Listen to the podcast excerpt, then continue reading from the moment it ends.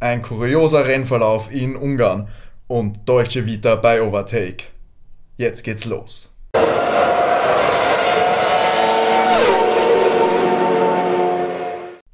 Hallo und herzlich willkommen bei Overtake, eurem Lieblings-Formel 1 Podcast. Wir haben heute ein ziemlich, ziemlich aufregendes Rennen in Ungarn mitverfolgt und heute gibt es bei uns natürlich die Rennanalyse. Überrascht, wundert euch nicht, wir sind heute vielleicht in etwas anderer Tonqualität unterwegs, denn die Overtake Crew befindet sich im Urlaub. Wir sitzen hier am Meer in Palermo und haben natürlich auch von hier aus den Compris verfolgt und werden euch hier live unsere Analyse liefern. Und an meiner Seite ist natürlich heute mal wieder nach zwei Wochen Pause die vollständige Overtake-Crew. An meiner Seite der René, hallo. Servus, hallo. Und natürlich auch der Matti, hallo. Hallo. Ja, es war ein ziemlich turbulenter Start wieder. Eigentlich ja auch wie schon in Silverstone und auch bei einigen anderen Compris. Die Action war zu Beginn und die ja, die Kurve ist etwas abgeflacht, aber wie fandet ihr jetzt eigentlich den Compris, Jungs? Große Achterbahn der Gefühle für mich. Also eigentlich vielversprechend mit den leichten Tröpfchen zu Beginn und dem Start von allen auf Intermediates. Und ja, einer wieder mal sehr bewegenden ersten Runde. Wie schon äh, beim letzten Rennen. Hat mir gefallen. Matti, wie siehst du das Ganze? Der Anfang war sehr spannend, das stimmt. Dann, wie du sagst, ist es abgeflacht gegen Ende ist es wieder spannend geworden, als es darum ging, wer am Podium steht. Voll, ja, und ja, reden wir nicht nur den heißen Brei herum. Das Podium war etwas kurios, so wie wir es, äh, glaube ich, keiner von uns erwartet hat. Unsere Tipps haben definitiv anders ausgesehen, aber wer das äh, getippt hat, Chapeau. Auf Platz 1 Esteban Ocon im Alpin, auf Platz 2 Sebastian Vettel im Aston Martin und Lewis holt sich noch Platz 3 nach einer ja, unfassbaren Aufholjagd nach dem turbulenten Rennstart, aber ich würde sagen, wir gehen das Step by Step durch, ähm, denn ja, der Anfang war, war krass, gleich erste Kurve, da hat es ordentlich gekracht, oder René? Ja, ähm, ich würde sagen, es war Bottas Schuld. einleitend. Äh, Valtteri hat da mehr oder weniger den Bremspunkt in Kurve 1 nicht erwischt, ist Lando Norris hinten drauf gefahren und hat Lando in eine lebende Billardkugel verwandelt, die dann ja, dazu geführt hat, dass äh, erstens mal äh, Perez was abbekommen hat, dass äh, Charles Leclerc was abbekommen hat und natürlich auch Max Verstappen. Also die erste Runde war eigentlich ein bisschen niederschmetternd für manche Fahrer, weil ausgefallen in der ersten Runde sind direkt bei dem Unfall Charles Leclerc, Sergio Perez, Valtteri Bottas und ähm, es gab dann eine Red Flag und einen Stopp und auch Lando konnte dann nicht mehr wieder fortsetzen. Ich finde das unfair, dass du einfach untergräbst, dass Lance Stroll auch wo ausgefallen ist. Stimmt. nachdem, Er da, da, da, nachdem er da Schal eigentlich voll reingefahren ist. Da, da wollte ich sagen, dass, dass Valtteri nicht schuld dran ist, äh, dass Schal rausgeflogen ist, sondern das war Lance Stroll. Ja, stimmt. Der ihn da eiskalt äh, abgeschossen hat in der Innenbahn. Weil Charles war ganz innen in der ersten Kurve und Lance weiß nicht, ist ja da praktisch über das Kiesbett schon oder über, über die Streckenbegrenzung drüber hinausgeschossen und hat ihn dann noch erwischt. Ich meine, selbst nach mehrfacher äh, Besichtigung dieser Szene, ich glaube, das muss man ja wirklich fast über eine Stunde sich genau anschauen, um da diese ganzen Kettenreaktionen äh, zu verstehen, die da passiert sind. Ähm, ich glaube fast, dass eben Lance aus, nach außen überhaupt erst gekommen ist durch die Valtteri-Aktion weil das war so eng da in der ersten Kurve beim Feld. Eben, ja, Bottas ist halt sehr schlecht wegkommen beim Start, was definitiv Mitschuld an, der ganzen Karambolage schlussendlich hatte. Und im Gegensatz dafür ist halt Lando megamäßig davon gekommen. Ich glaube, zweitbester Start äh, nach Max. Ähm, und er hat halt über außen sofort angegriffen. Und ja, ich glaube, der Matti hat das da auch schon, schon gesagt. Wir haben da fälschlicherweise fast vor ein paar Wochen das Siegergehen abgesprochen, aber der fährt schon auf Sieg. Ja, das der war Lando definitiv, ja. ja. Der gibt Gas. Jetzt zeigt er auch. Jetzt muss man ganz klar sagen, also Lando ist in diesem McLaren-Team auch ganz klar die Nummer 1. Ja, da, da führt kein Weg mehr ja. vorbei. Die, der Welpenschutz für Danny, Danny Rick ist abgelaufen und wenn da jetzt, ja, da ist Lando, ist der Platz hier stark. Gibt es keine Diskussion, glaube ich. Ja, man muss nur schon, Danny Rick ist jetzt wieder als 12. ins Ziel kommen, das ist schon bitter. Nur noch von Mick und Tonio. Ey.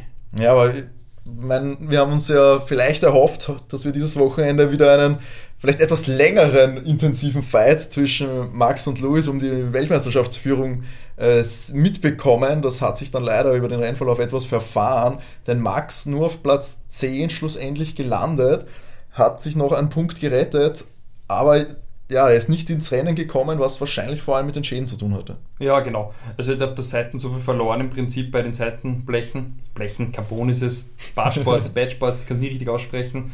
Ich meine, unglaublich, was die Red Bull Mechaniker Crew wieder geleistet hat. Da muss man Lanze für die brechen. Durch die Red Flag hatten sie halt auch Zeit zu reparieren und ähm, dass das Auto überhaupt ins Ziel gefahren ist, finde ich schon für sich eigentlich sehr bemerkenswert. Ich bin mir aber auch sehr sicher, dass wenn die Autos ein bisschen anders äh, nächstes Jahr ausschauen, dass äh, Max in diesem Fall noch wesentlich mehr gut hätte machen können, einfach nur durch sein Talent, weil er ist ewig lang, wir haben das bei, bei Lewis gesehen, der in einem wesentlich schnelleren Mercedes gesessen ist, als der Rest vor ihm dann war. Und wie lange er hinter manchen Autos festgesetzt ist und nicht überholen konnte, das ist, das muss man echt sagen, das ist dieses Jahr wirklich furchtbar, dass du, dass du einfach zum Teil so schwer nur überholen kannst, obwohl du im überlegenen Auto sitzt. Genau, das, das, man, sich, ja. das hat sich wirklich geändert nächstes Jahr. Das hat man wirklich bei diesem Compris sehr, sehr präsent gesehen. Ähm, sobald die Autos etwas enger beieinander sind und sich auch so ein bisschen ein DRS-Zug bildet, dann wird es da wirklich, puh, das zahlt sich über mehrere Runden, bis, ich da, bis da wer vielleicht mal äh, sich losreißen kann. Sowohl Max als auch Lewis hat nach dem Restart, den ja kurioserweise Lewis komplett alleine vom, vom Feld stimmt, gemacht hat. Stimmt, äh, es war ja die Aufnahme, also war ja der, der Crash und dann war kurz mal Safety Car, eine Runde. Und dann war rote Flagge. Dann haben genau. sie, wie, ihr, wie René schon gesagt hat, das Auto von Max auch repariert. Und dann war die Outlap. Dann hat man erfahren, dass ein Standing Start wird. Und in dieser Runde ist der ganze Regen, oder ich, ja, so viel Regen war es ja eigentlich gar nicht, ja. aber ist das komplett aufgetrocknet. Und es sind praktisch alle in die Box reingefahren, bis auf Lewis. Und äh, Luis ist ganz allein auf der Startaufstellung gestanden und ist losgestartet, hat einen perfekten Start. Ähm, hat keinen Platz gut gemacht, hat keinen verloren.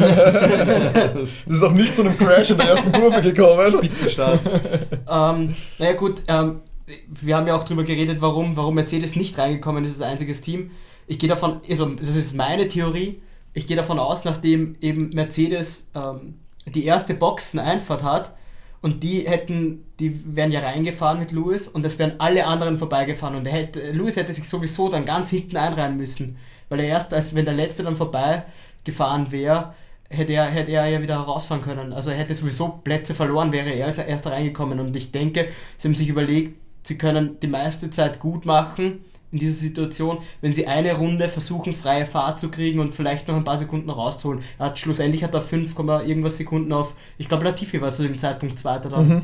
Ähm, auf Latifi gehabt und dann in die Box. Er war schlussendlich eh letzter, aber keine Ahnung, wie es andersrum ausgegangen ist. Fünf Sekunden sind fünf Sekunden, glaube ich. Die, aber äh, was für mich da verwunderlich war, war der Funkspruch von Louis, der überrascht war, dass er letzter war. Ich meine, diese Kausalkette hätte man, hätte man ihnen noch zutrauen können, der Mercedes Group, glaube ich, dass sie herausfinden, dass sie dann nach dem Boxenstopp, wenn du den nach dieser einen Runde dann machst und auf die äh, Mediums wechselst, dass du dann wahrscheinlich letzter sein wirst. Ich, ich, genau. weiß, ich weiß, halt nicht, wir haben, gab es einen, einen Funkspruch, dass, hat Louis überhaupt gewusst, dass er als einziger auf der Startaufstellung steht?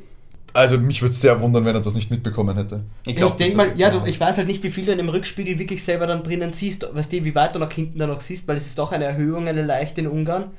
Und vielleicht mhm. hat er gar nicht gesehen, dass wirklich alle bis auf mhm. er reingekommen sind. Und dann einfach losgestellt. Er hat halt gesehen, gut, Max und ein paar andere, die halt hinter ihm sind, haben halt gepokert. Und aber ja, kann, kann ich nicht beurteilen.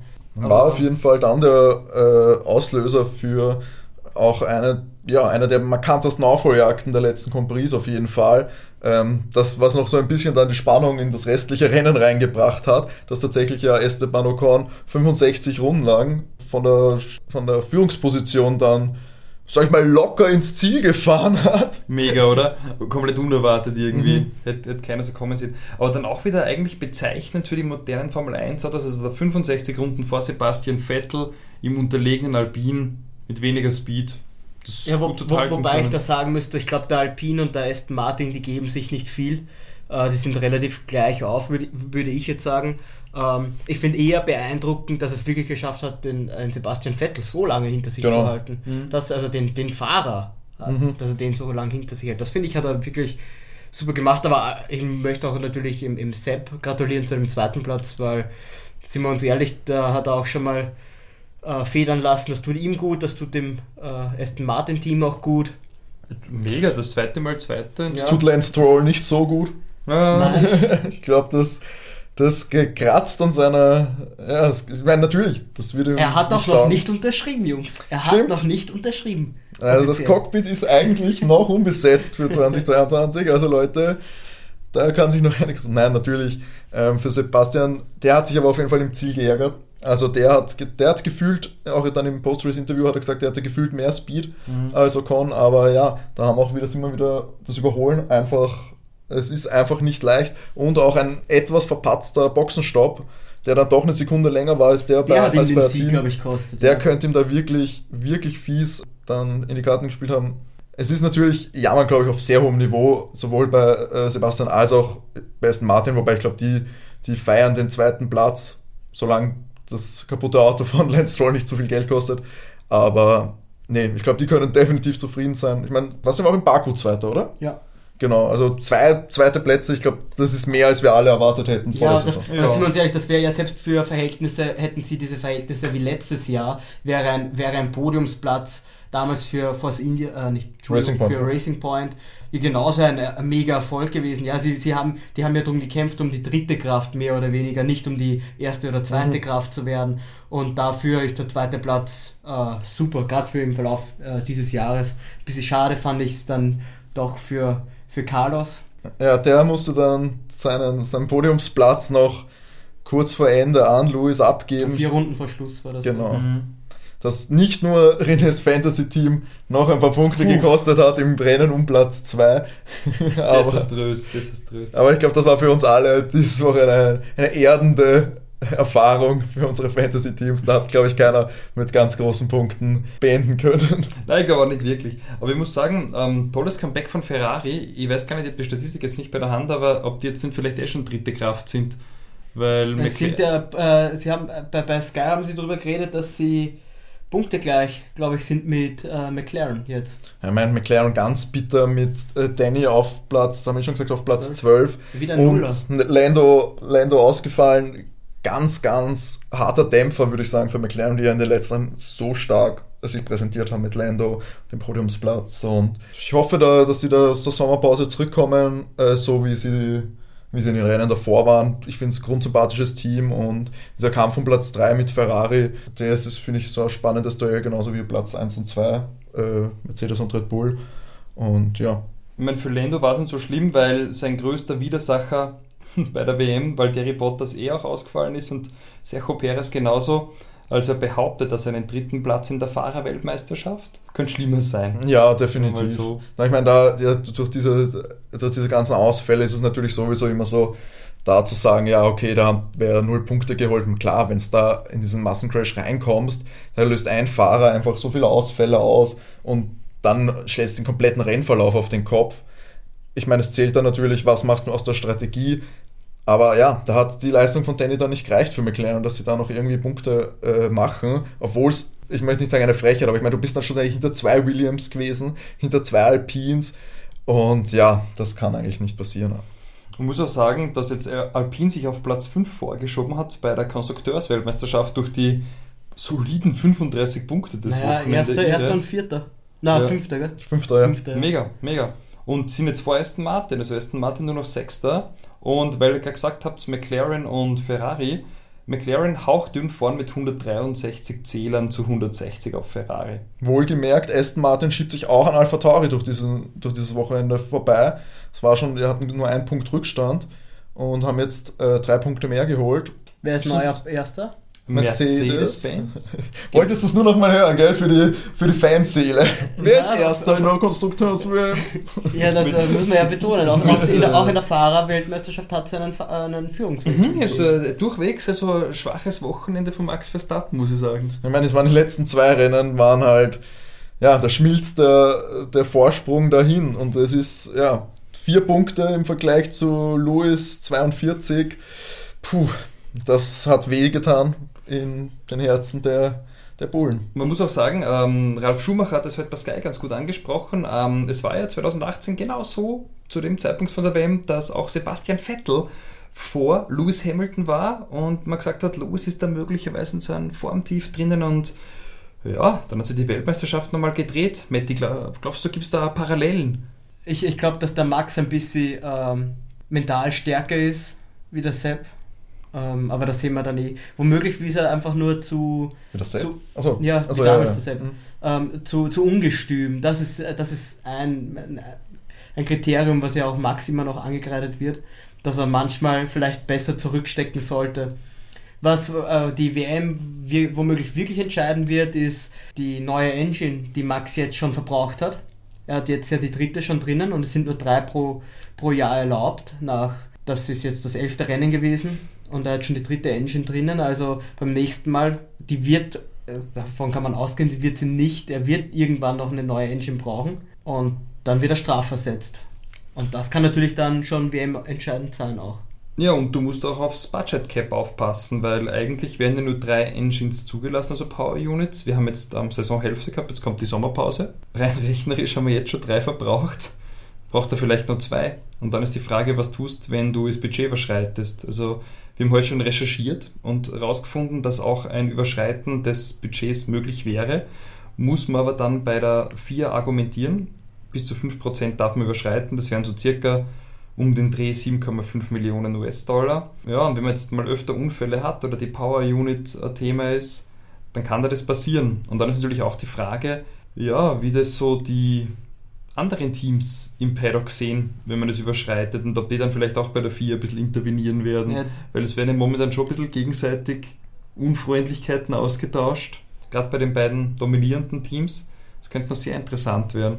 Aber diese 5%, eben, wie du sagst, wenn das so ungefähr 7,5 Millionen sind, ist das den großen Teams, tut das im Endeffekt nicht unbedingt wirklich weh. Das schadet im Endeffekt nur den Kleinen wiederum, die sich eh schon schwer tun und dieses Budget-Cap brauchen. Und wenn du es jetzt erst wieder etwas dehnen kannst und weiten kannst, ja, Ja, es ist ja, sagen wir ehrlich, Wischiwaschi. Jetzt fahren wir angeblich mit was mit 175,5 Millionen Budget. Glaube ich doch keinem. Früher hat man kolportiert, dass Red Bull um die 400 Mille hat, Mercedes um die 500 Mille Budget. Kannst mir nicht Ferrari erzählen, hat dass das meiste, glaube ich. Die haben noch ein bisschen mehr gehabt, glaube ich. ja, kannst mir nicht erzählen, dass die jetzt mit 170 auskommen. Das sind ja nur ausgelagerte Kosten in irgendwelche anderen Gesellschaften, Tricks etc. Ja, du hörst ja nicht, dass sie irgendwo Stellen abbauen. Es geht ja alles normal weiter. Genau, ich hätte jetzt nicht gehört, dass der Mercedes oder Ferrari die halbe Belegschaft gekündigt hat. Ja. Also, hm.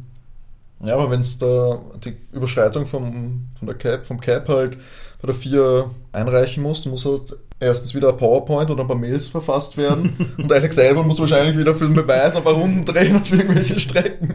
Wow, das muss man nicht einer ansprechen, das finde ich äh, sehr, ja, ist, ist für mich ein Novum in der Formel 1, dass Alex Elvan da in, in der Cops rumkurft und irgendwelche Daten an die FIA übermittelt.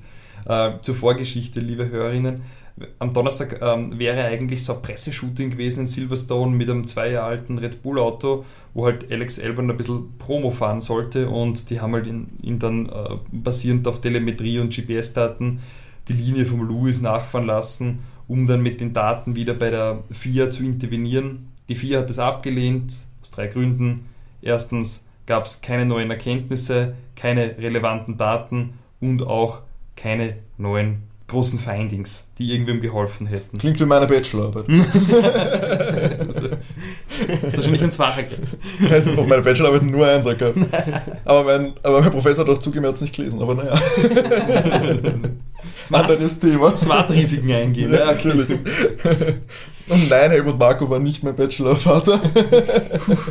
ja, aber was auf jeden Fall auch noch äh, anzusprechen ist, ist natürlich. Williams. Hallo. Genau, Williams. das wollte ich tatsächlich genau darauf hinaus. Der, wir wussten es eigentlich immer, der König bei Williams ist eigentlich Nicolas Latifi, der kommt nämlich vor George Russell ins Ziel und holt die ersten und mehr Punkte gleich auf Platz 8 und 9, Latifi und Russell.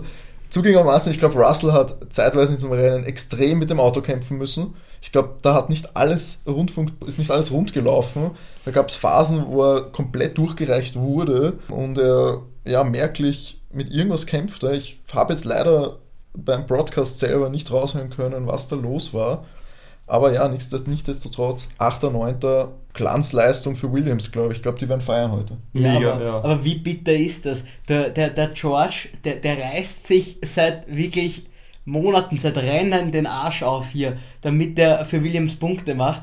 Und dann, dann ist er nicht mal der, der, die, der mehr Punkte rausfällt.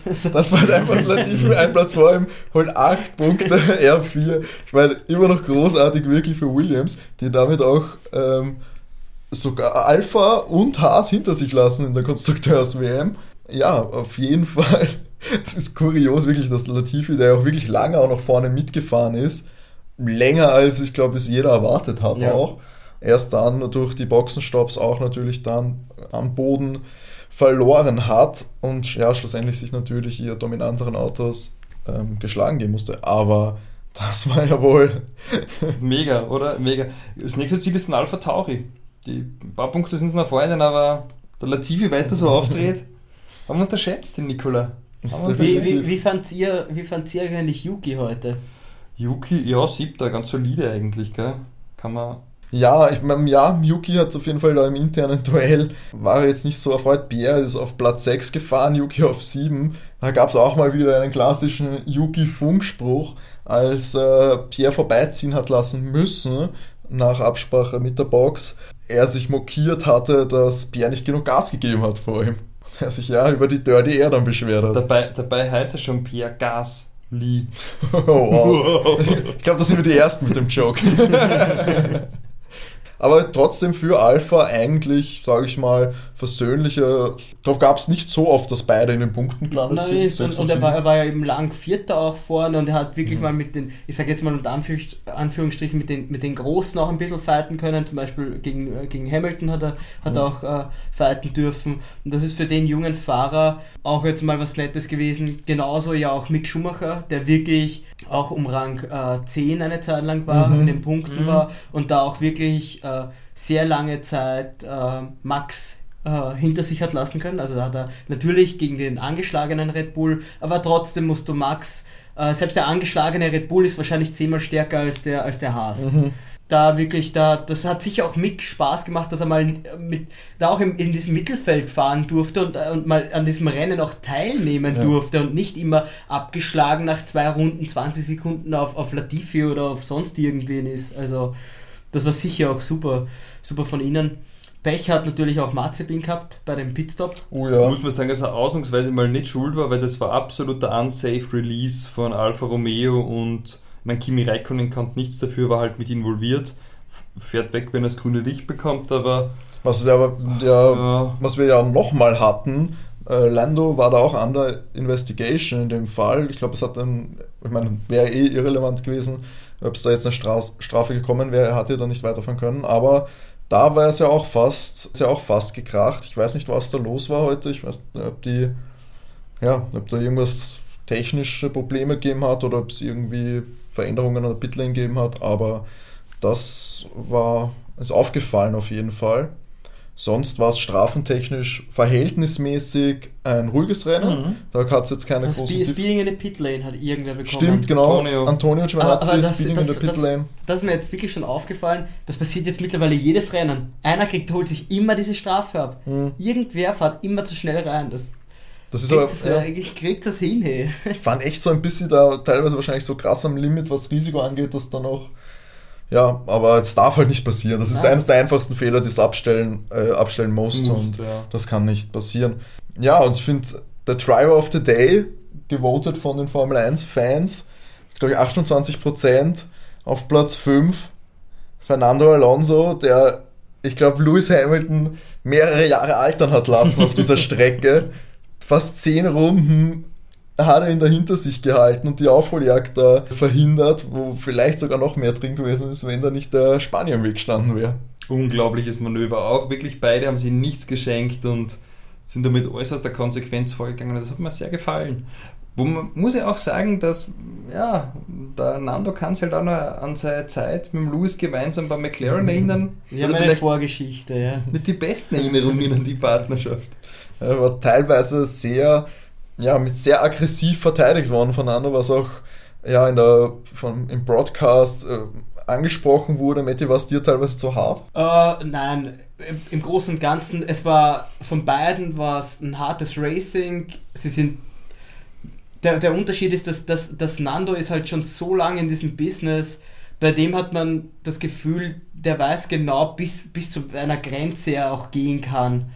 Und ich, er hat auch nie jetzt groß, das hat er in Silverstone ja äh, immer wieder gemacht, dass er die, dass er vom Ab, ähm, Anbremsen in die, in die Kurve nochmal die, die Linie gewechselt hat. Das hat er jetzt und bei, gegen Lewis zum Beispiel gar nicht gemacht, er war immer auf seiner Linie.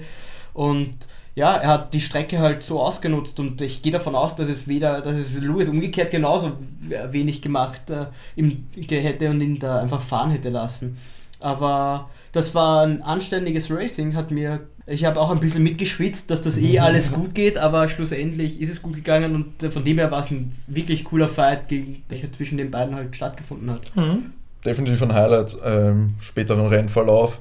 Und ja, Fernando hat sich auch im Ziel wirklich sehr mit Esteban Ocon gefreut. Auch etwas ein ungewohntes Bild von Fernando, den man ja eigentlich als, als Einzelkämpfer äh, in Erinnerung hat. Aber es war wirklich, ich habe mich sehr gefreut. Also mir hat das sehr gut gefallen. Ich habe mich auch sehr, muss ich sagen, ich freue mich wirklich sehr für Ocon, der da den Sieg holt. Ich meine, es war ein chaotisches Rennen und du kannst jetzt nicht sagen, ja, äh, Alpine war einfach so stark und äh, Esteban war einfach der beste Fahrer heute. Ja, das gehört halt dann Glück dazu, da kommst du halt dann von hinten. Die, das hintere Feld beim Qualifying, also die von der Startposition, hatten da den Vorteil, dass sie einfach nicht im Schussfeld von Valtteri Bottas gelandet sind. Jeder, der hinter Valtteri war, hat profitiert mhm. vom weiteren Rennverlauf. Nee, das war, ja, und es, es ich finde, es ist schön, dass das auch mal durchgemischt wird, dass da ja, dass Ocon da mal diesen Sieg feiern kann.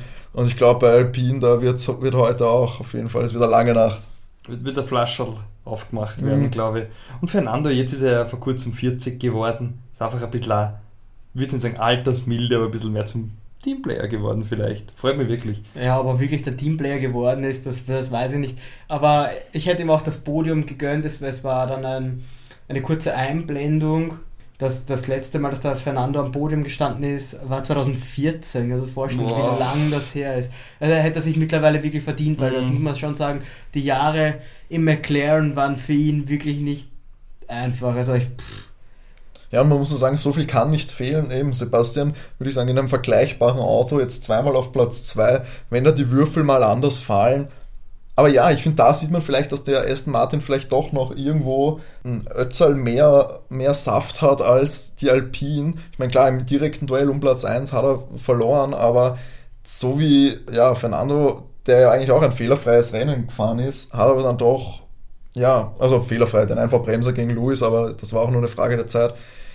dass er da dann ganz vorne dabei ist. Ja, ich meine, gut, wie gesagt, wenn die Würfel anders fallen, dann hast du vielleicht mal Fernando am Podium statt ein Sepp. Da, da bin ich sehr gespannt eben auf nächstes Jahr, wenn es da wirklich wieder ho oder hoffen wir, dass das Feld enger zusammenrückt und es da mehr auf die, auf die Fahrer kommt. Da werden wir wirklich mal sehen, ob der, ob der Nando zum Beispiel wirklich wieder ganz vorne oder vorne mitfahren kann, mhm. wenn die Autos relativ gleich sind. Ich traue ihm, also vom Kämpferischen traue ich es ihm absolut zu. Wenn, wenn du dem in, ich, also da haben wir auch drüber geredet, also wenn du in Nando in das Auto in, in, in den Red Bull oder den Mercedes setzt, fahrt er dir sicher um, um einen Sieg jedes Rennen mit. Das glaube ich auch. Du siehst immer, dass er wahnsinnig guter Rennfahrer ist. Also wie er da mit dem Lewis gekämpft hat, das war nicht wieder, da merkst du Giganten, gell? Also die beiden sind nicht umsonst Weltmeister geworden. Fernando hat ja auch wahnsinnig viel Pech in seiner Karriere gehabt mit Teams immer zum falschen Zeitpunkt immer schlecht gewechselt. Ich würde ihm so sehr den dritten Weltmeister aber auch gönnen, wenn er das, das war ja immer sein großes Ziel, dreimaliger Weltmeister zu werden. Ich sehe es halt nicht mehr kommen. Ja, ich, ich glaube es auch nicht. Aber mal schauen, wir haben eben komplett anderes Regel, Reglement nächstes Jahr. Was ist, wenn die Alpine das, das beste Auto hier erzaubert und dann, dann, weil dann traue ich es äh, Nando natürlich definitiv zu. Mhm. Aber, Aber ja. schauen wir mal. Ja, es ist natürlich, der, der Wunsch ist da, ist da groß. Ich würde es ihm natürlich auch gönnen. Aber ja, ein anderer äh, alteingesessener Fahrer hatte heute weniger Glück, Kimi Räikkönen. Ja, eben bei dem Un Unsafe Release natürlich dann nochmal. Weiß ich gar nicht, ist es dann zur Strafe gekommen? Bei Kimis? Ja, Stop and Go. Stop and Go. Und ja, Stop and Go. Stop and Go Strafe. Ja, ich glaube, viel mehr wäre auch nicht drin gewesen, glaube ich, als Platz 11. Ich meine, das ist noch bezeichnender, dass er auf Platz 11 das Rennen beendet hat vor Danny, trotz Man muss Strafe. Sagen, in, in dem Alpha, der ja wirklich nicht toll ist das Jahr. Also, finde ich immer noch ganz gut eigentlich, Platz 11, wenn ich ehrlich bin, weil äh, Ja, das Auto ist es ja einfach nicht gut, sieht man bei den Punkten auch. Und wie der Timo schon richtig sagt, vor Daniel Ricciardo, das tut halt unglaublich weh. Gott, das ist wir, wir, wir, hauen schon wieder zu viel auf Danny Ricciardo rum. Ja, aber Jedes Negativbeispiel. Viel, Danny, aber das ist.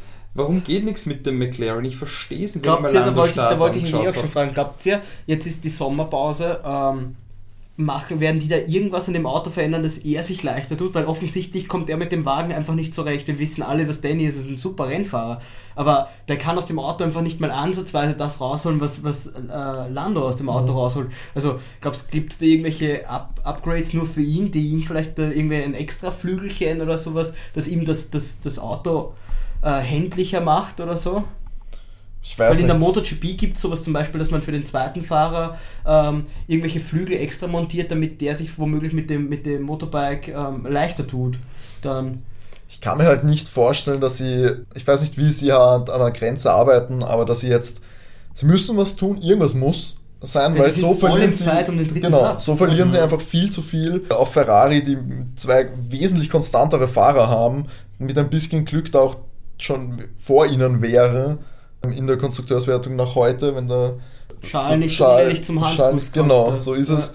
Und ich weiß nicht, ob sie jetzt spezifisch auf Danny was zurückkommen, wie viel das kosten würde, diese, ob sie da so spontan natürlich auch erst herausfinden müssten, woran liegt es denn überhaupt. Das können natürlich mehrere Faktoren sein, äh, die da äh, ins Spiel kommen und wo setzt du an, wie viel Geld gibst du aus, wie viele Ressourcen ziehst du ab vom, von der Entwicklung auch fürs neue Auto. Mm, Sind wir uns ehrlich, ich meine, Sommerpause ist schön und gut, aber so lang ist es jetzt auch nicht. Und wenn du jetzt sagst, jetzt hast du auch noch vielleicht bei Lando ein hiniges Auto, das gerichtet gehört, dass da vielleicht optimiert wird, letzten Performance-Sachen, Tuning-Sachen, ich weiß nicht, ob dafür Zeit sein wird. Mhm. Kann es mir nur schwer vorstellen. Außerdem glaube ich nicht mehr, dass, dass sie allzu stark auf Danny setzen werden, weil Lando halt die klare Nummer 1 ist in dem Team. Ja, ja, aber Ja. irgendwas musst du, du musst halt, da geht es ja gar nicht, dass du ihn da irgendwie anders zum, zum gleichberechtigten Fahrer machst, sondern einfach damit du einen Fahrer, einem Fahrer irgendwie das Leben versuchst zu erleichtern, der offensichtlich mit diesem Auto so struggelt, äh, dass der dir keine Punkte reinfährt, weil der McLaren muss in die Punkte fahren. Also da, und sind wir uns ehrlich, wenn äh, Charles hat dieses Jahr schon drei Ausfälle gehabt, ähm, wenn, wenn der in Monaco zum Beispiel fahren kann, wäre Ferrari jetzt schon, weil dann wäre er, wäre maximal oder schlechtestenfalls wahrscheinlich Zweiter geworden in Monaco. Da hätte, der kannst du nicht überholen, das haben wir ja eh gesehen. Also äh, dann wäre Ferrari jetzt da schon wieder um ein Eck weiter vorne, vor McLaren mittlerweile. Also, und ich sag mal, das liegt halt dran, ich glaube, das Paket, was McLaren am Auto hat, im Allgemeinen ist, ist stärker als der Ferrari. Aber Ferrari, wie ihr eben auch schon gesagt habt, hat, die haben zwei super junge, gute, konstante Fahrer. Und es holt einer immer einen guten Platz raus. Das stimmt. Mhm. Eigentlich so gesehen, ja, für Ferrari, bis auf den Ausfall von Leclerc, voll gutes äh, Ja, Gerade wenn du Wochenende. dir die Trainings anschaust. Super. Vor allem Carlos eben, ja, hat hier auch wieder, was muss man sagen, vom schlechten Qualifying profitiert, weil er eben nicht da vorne in der, im Crash-Umfeld war und konnte sich da, ich glaube, Platz 15 war er im Ja. Qualifying und konnte sich auf Platz 4 verbessern, was ja enorm ist. Und ja, und konstant und ja, ich bin auch einfach auch Fan von Carlos, finde den grundsympathisch, ähnlich wie bei Danny und freue mich, dass er da ja leider nicht aufs Podium gefahren ist, aber ich freue mich, dass er da trotzdem so ein Top-Ergebnis äh, geholt hat. So viele Teams gibt es leider sonst nicht zu bereden, weil ja auch sehr viele Fahrer in Runde 1 schon WO geben mussten. Eben der zweite Red Bull auch, ich glaube, Katastrophe auf jeden Fall ein Red, fürs Red Bull-Wochenende, da müssen wir nicht weiter drüber reden. Ja, Weil ein ein, ein Pünktchen, das reicht nicht und deswegen eben auch ja der verdiente Wechsel in der Fahrer- und in der Konstrukteursweltmeisterschaft, Lewis auf 1 und Mercedes auf 1. Ja, ich bin sehr, sehr gespannt, was da in der Sommerpause geschehen wird. Was, wie schätzt ihr das ein als langjährige Fans? Gibt es da jemanden, dem diese Pause gut tut? Ist es gut für Red Bull jetzt, dass, sage ich mal, dieser Trend auch ein bisschen pausiert wird, dass sie vielleicht Zeit haben aus dem wir, Leistungssumpf wir, oder aus wir, dem Pech starten, wir starten halt in Spa. Also das Momentum ist definitiv auf Seite von Mercedes, weil Spa ist, war bis jetzt immer sehr Motoren starker, starker Grand Prix. Und da sehe ich den Mercedes immer noch stärker als den, als den Honda-Motor. Deswegen wird das Mercedes in die Karten spielen, der Spa Grand Prix. Ähm, ja, ob das. Ich weiß nicht, ich glaube, die Pause tut, in, tut Red Bull auch ganz gut, jetzt aus diesem, aus diesem kleinen Loch, was sie haben, jetzt rauszukommen, aber ich denke trotzdem, das Momentum bleibt bei Mercedes, weil sie auch auf, auf einem Grand Prix starten, äh, wo sie einfach stark sind. Mhm. Oder stärker sind, definitiv stärker sind als Red Bull. Ja, das wird dann noch spannend, weil wir haben dann danach Sandford, das erste Mal seit Ewigkeiten, ich weiß gar nicht, ob Sandford jemals im F1-Kalender war, aber auf der Strecke wurde lang, glaube ich, nichts gemacht. Und ich meine, die Niederlande als Heimat von Max mit der Orange Army, super knackig, wird da wieder Doubleheader.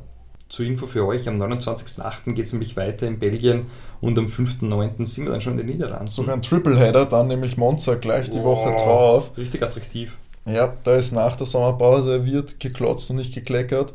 Da wird es auf jeden Fall wieder rund gehen. Drei sicher sehr, sehr, sehr starke und spannende Rennen. Kleiner Hinweis hier natürlich, wir gehen nicht in die Sommerpause, wir sind das ganze Jahr äh, für euch da. Wir werden auch in der Sommerpause jeden Montag eine Folge veröffentlichen und uns da dann wahrscheinlich wieder ein bisschen, sage ich mal, den Off-Topic-News außer Formel 1 widmen. Der- In, in allererster Linie den Sonnenbrand auskurieren vom Das jetzigen natürlich, Urlaub. ja. Unsere, unsere kleine private Sommer, äh, Sommerpause hier in Palermo muss man auskurieren, wie der René richtig sagt. Haben wir sonst noch ein, ein Team, über das ihr reden wollt? Gibt es eine Leistung, ist euch was aufgefallen beim Ungarn Grand Prix heute? Also ich muss sagen, ich glaube, wir haben es ganz gut analysiert. Waren wieder kurz und knackig. Euch wird schon aufgefallen sein, wir haben das Format etwas zusammengedampft. Würden uns über Feedback freuen, aber euch das so freut, dass es etwas kürzer geworden ist. Schreibt uns gerne was auf unsere Feedback-Möglichkeiten, die da sind. Insta. Ja, also entweder, entweder könnt ihr uns nämlich erreichen über E-Mail feedback at overtake.at. Schreibt uns da gerne ausführlich, was ihr euch wünschen würdet. Passt die Länge, wollt ihr es länger, wollt ihr es kürzer? Gibt es Inhalte, die ihr vermisst, die ihr, von denen ihr mehr haben wollt? Meldet euch da und meldet euch natürlich auch auf unseren Social Media Plattformen, entweder auf Instagram at overtake der F1 Podcast oder auch auf Twitter at overtakecast. Dort könnt ihr uns folgen und Feedback abgeben. Das würde uns sehr, sehr freuen. Und ich würde sagen, jetzt zum Abschluss gehen wir noch einmal das äh, verkürzte Rennergebnis durch. Es geht ganz schnell auf Platz 1, der Sensationssieger Esteban Ocon im Alpin. Platz 2 holt sich Sebastian Vettel im Aston Martin und Platz 3 der neue Weltmeisterschaftsführende Lewis Hamilton im Mercedes. René streckt die Siegerfaust aus. Auf Platz 4 Carlos Sainz im Ferrari, 5 ein sehr starker Fernando Alonso im Alpin, 6 und 7 holen sich die Alpha Tauris, Pierre Gasly und Yuki Tsunoda, 8 und 9 dann die Williams-Brüder, Nicolas Latifi, der einfach bessere Williams-Fahrer als George Russell, ich glaube, da sind wir uns alle einig. Nein. Auf Platz 10 dann noch den Punkt gerettet Max Verstappen, 11 Kimi Räikkönen, 12 Danny Ricciardo, 13 Mick Schumacher und das Schluss, äh, den Schlusspass holt sich Antonio Giovinazzi auf Platz 14. Nicht ins Ziel geschafft haben es Nikita Mazepin, Lando Norris, Sergio Perez, Charles Leclerc, Lance Stroll und Valtteri Bottas. Ja, ein, sagen wir mal, sehr prominentes Ausfallfeld hier. Das natürlich auch, was sich natürlich auch in den Punkten in der Weltmeisterschaft niederschlägt.